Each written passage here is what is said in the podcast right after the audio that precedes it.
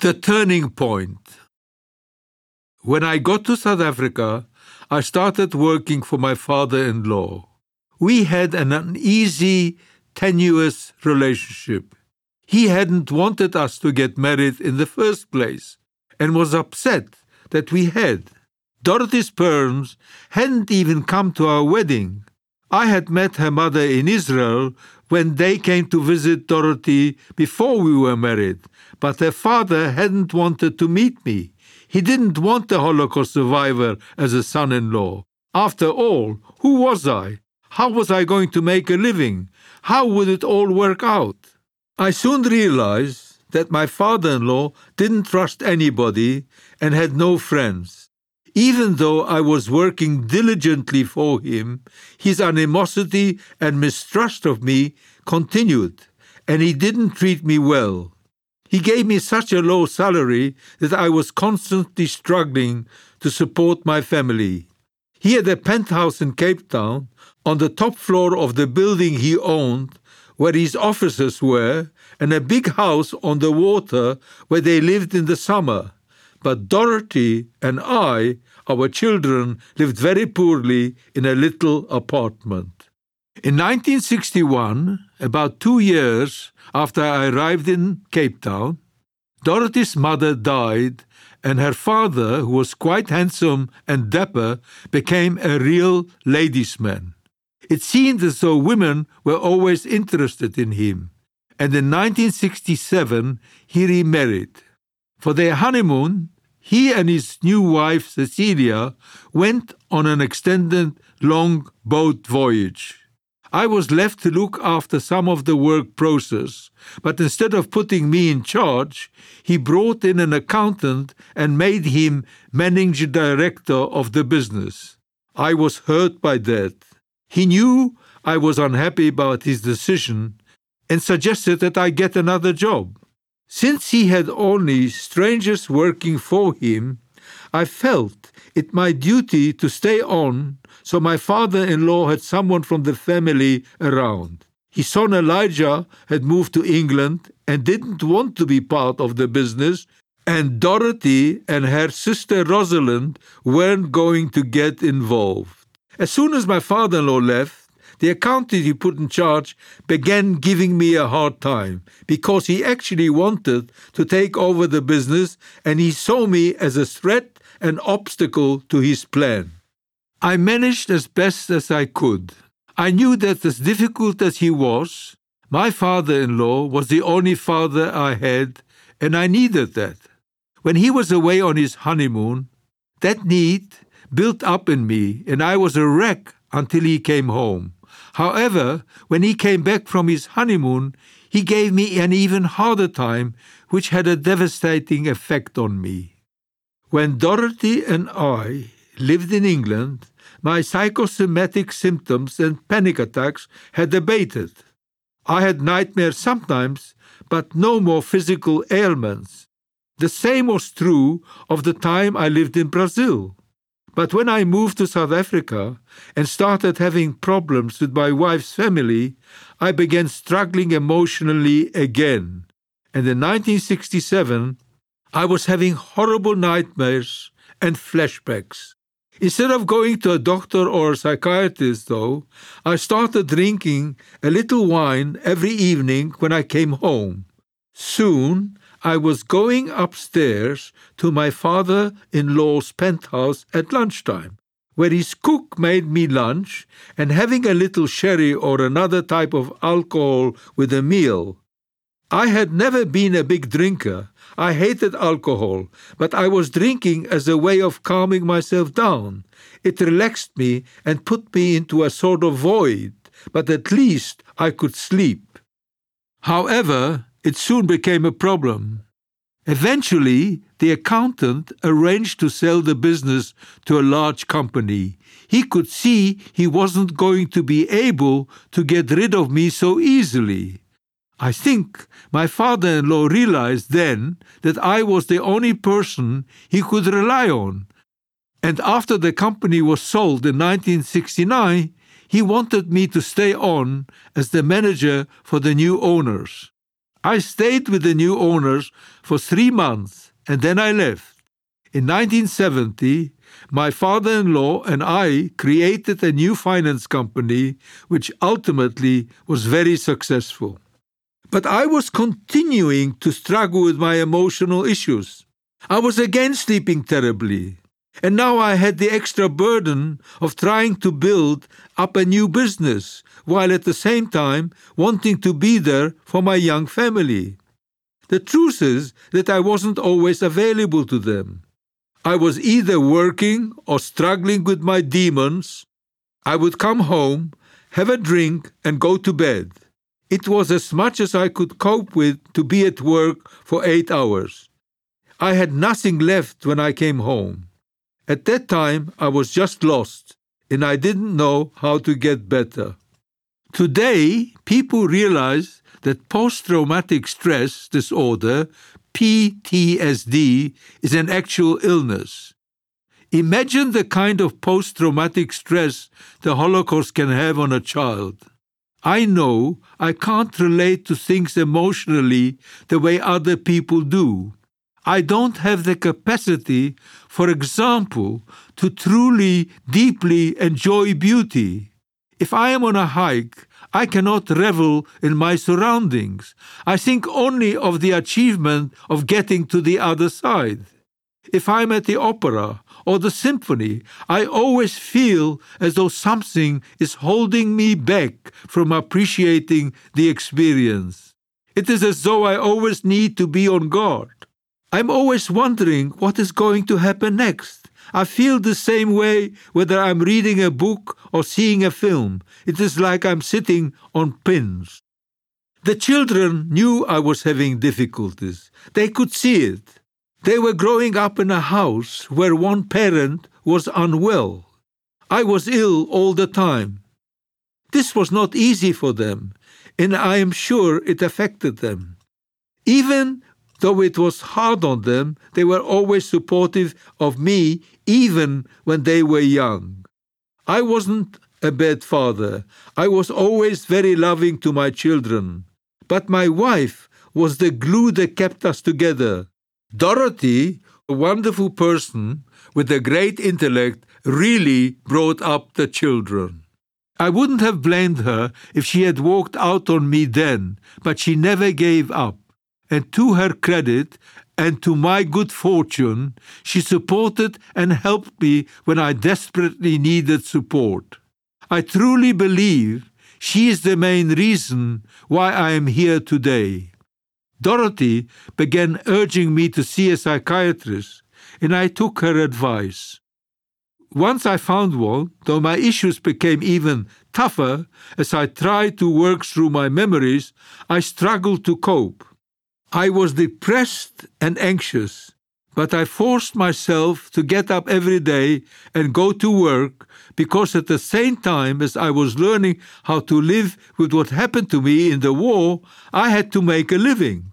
The doctor gave me antidepressants which didn't make me feel right, so I didn't take them.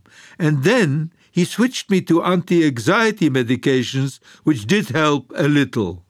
Every day I was reliving the horror of the Holocaust and then forcing myself back to the realities of my current life and the responsibilities of a man with a family. It was brutal for me, and my wife took on the brunt of the work at home. She was the one who looked after and educated the children and took care of the home. I worked and I struggled to participate in our family life while trying to overcome the chasm that still existed between me and my father in law. The crisis came in 1975. I was unable to continue living like I was, and I ended up spending a week in a nursing home.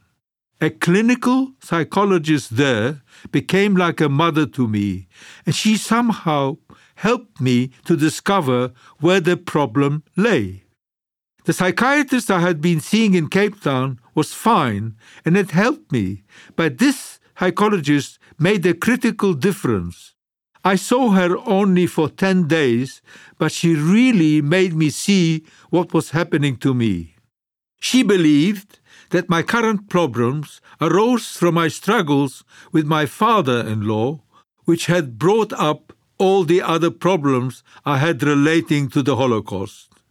I had no parents, and I hadn't had any since I was a young child. But my father in law was not what I needed a parent to be. She helped me realize that many people had parents who did not treat them well. My father in law was not such a nice person, but he was, for all intents and purposes, my father. She talked me through it all and convinced me to see that what I had was a bad father, but I had to live with that. So, what if I had a bad father? It was still better than no father at all. What she said made sense to me and penetrated through my emotions. It made me look at my situation from a different point of view. When I came back to Cape Town, I continued to see my psychiatrist for quite a while, but I was not feeling the same as I had been before I went to the nursing home. I started analyzing my relationship with my father in law. I could see that he and I had a lot in common and came from similar backgrounds. He came from a shtetl in Lithuania, and I was from Poland. We both spoke Yiddish. He had his own demons from a difficult childhood, and I had mine. It wasn't his fault that he came from a difficult background. It shaped him. And it wasn't my fault that I came from a difficult past that had shaped me. I could now see that he relied on me more than on anyone else, even more than on his own children, and that he identified with me more than with anyone else. When he got ill, he didn't want to see anyone except me. Once I came to terms with him, everything else began getting better. I stopped using alcohol and I stopped taking pills. When I stopped seeing my psychiatrist professionally, we became friends, and he confided in me that when I began my therapy, he was sure I would be in analysis forever. You see that slit at the bottom of the door? he asked me once. Only a mouse could maybe get through that narrow slit. But you managed to do it.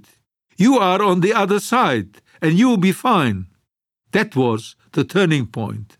It didn't mean that I stopped having flashbacks and nightmares after that, but it was clearly different from before. They didn't interfere with my life to the same extent. There were several times when I had a few relapses, days each time of horrendous difficulties, but slowly, slowly it got better. Issues in the mind take a long time to heal. When I started to heal, I also started to come back to my beliefs. My religious beliefs had vacillated off and on in the years after the war. I hadn't been happy in the yeshiva in England, and in Israel, I completely turned away from religion. My wife is not a religious person, and in South Africa, I wasn't living in a community that fostered religious belief. My father in law and all the family there were not religious. They were traditional Jews, but not observant, and went to shul only for the high holidays. Friday nights were special, but not in terms of religious observance. Once I was feeling better emotionally, I also became more traditional, though not orthodox. It was in 1977, when I was 45 years old, that I got involved with community work and in the Jewish community.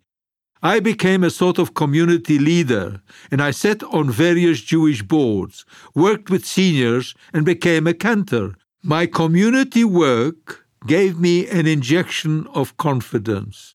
We lived in South Africa from 1959 to 1985, but I never wanted or intended to stay there forever. Dorothy's brother had immigrated to Canada in 1967, and in 1977 I came to visit him in Toronto when I was in New York on business. I had never thought about living in Canada, But when I walked around the city, I felt such freedom with every breath I took. It was the most humane place I had ever been. This is a magnificent place to live, I thought, and decided we should move here. When I came home, I told Dorothy that we were going to move to Canada, to Toronto, but it took some time to get here.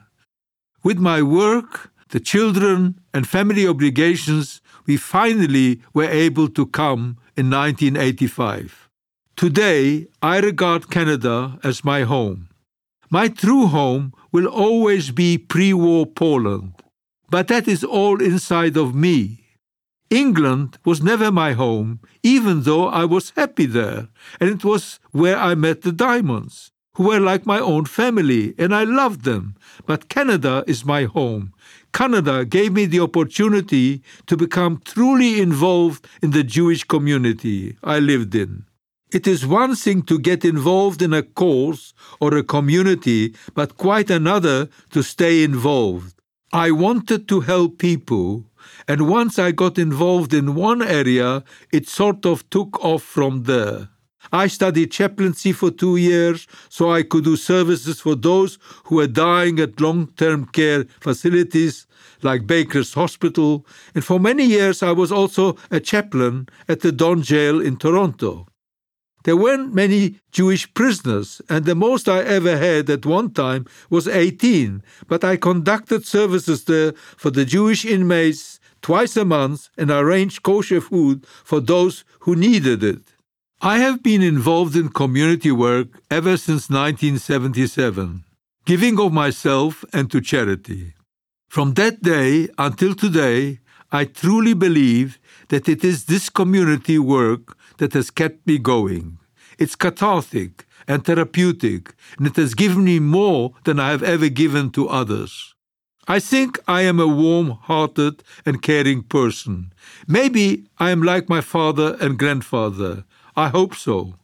Basically, I believe that it wasn't so much the war itself, but rather some of the good that happened to me during the war that has made me who I am.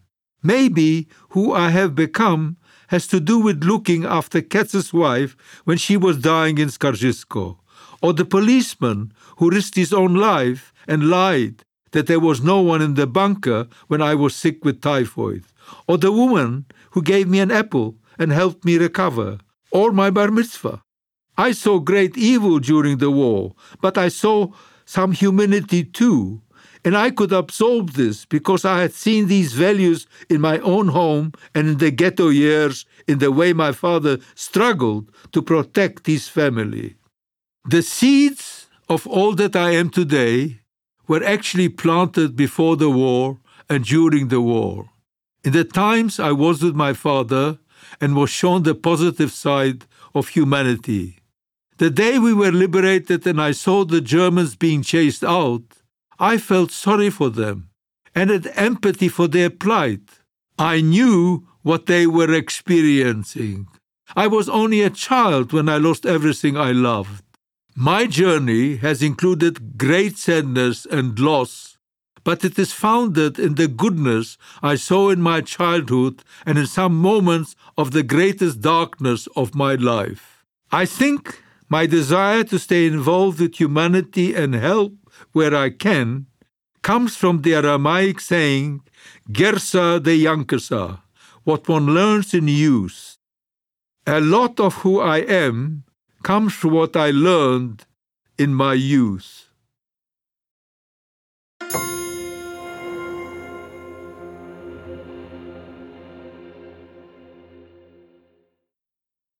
The End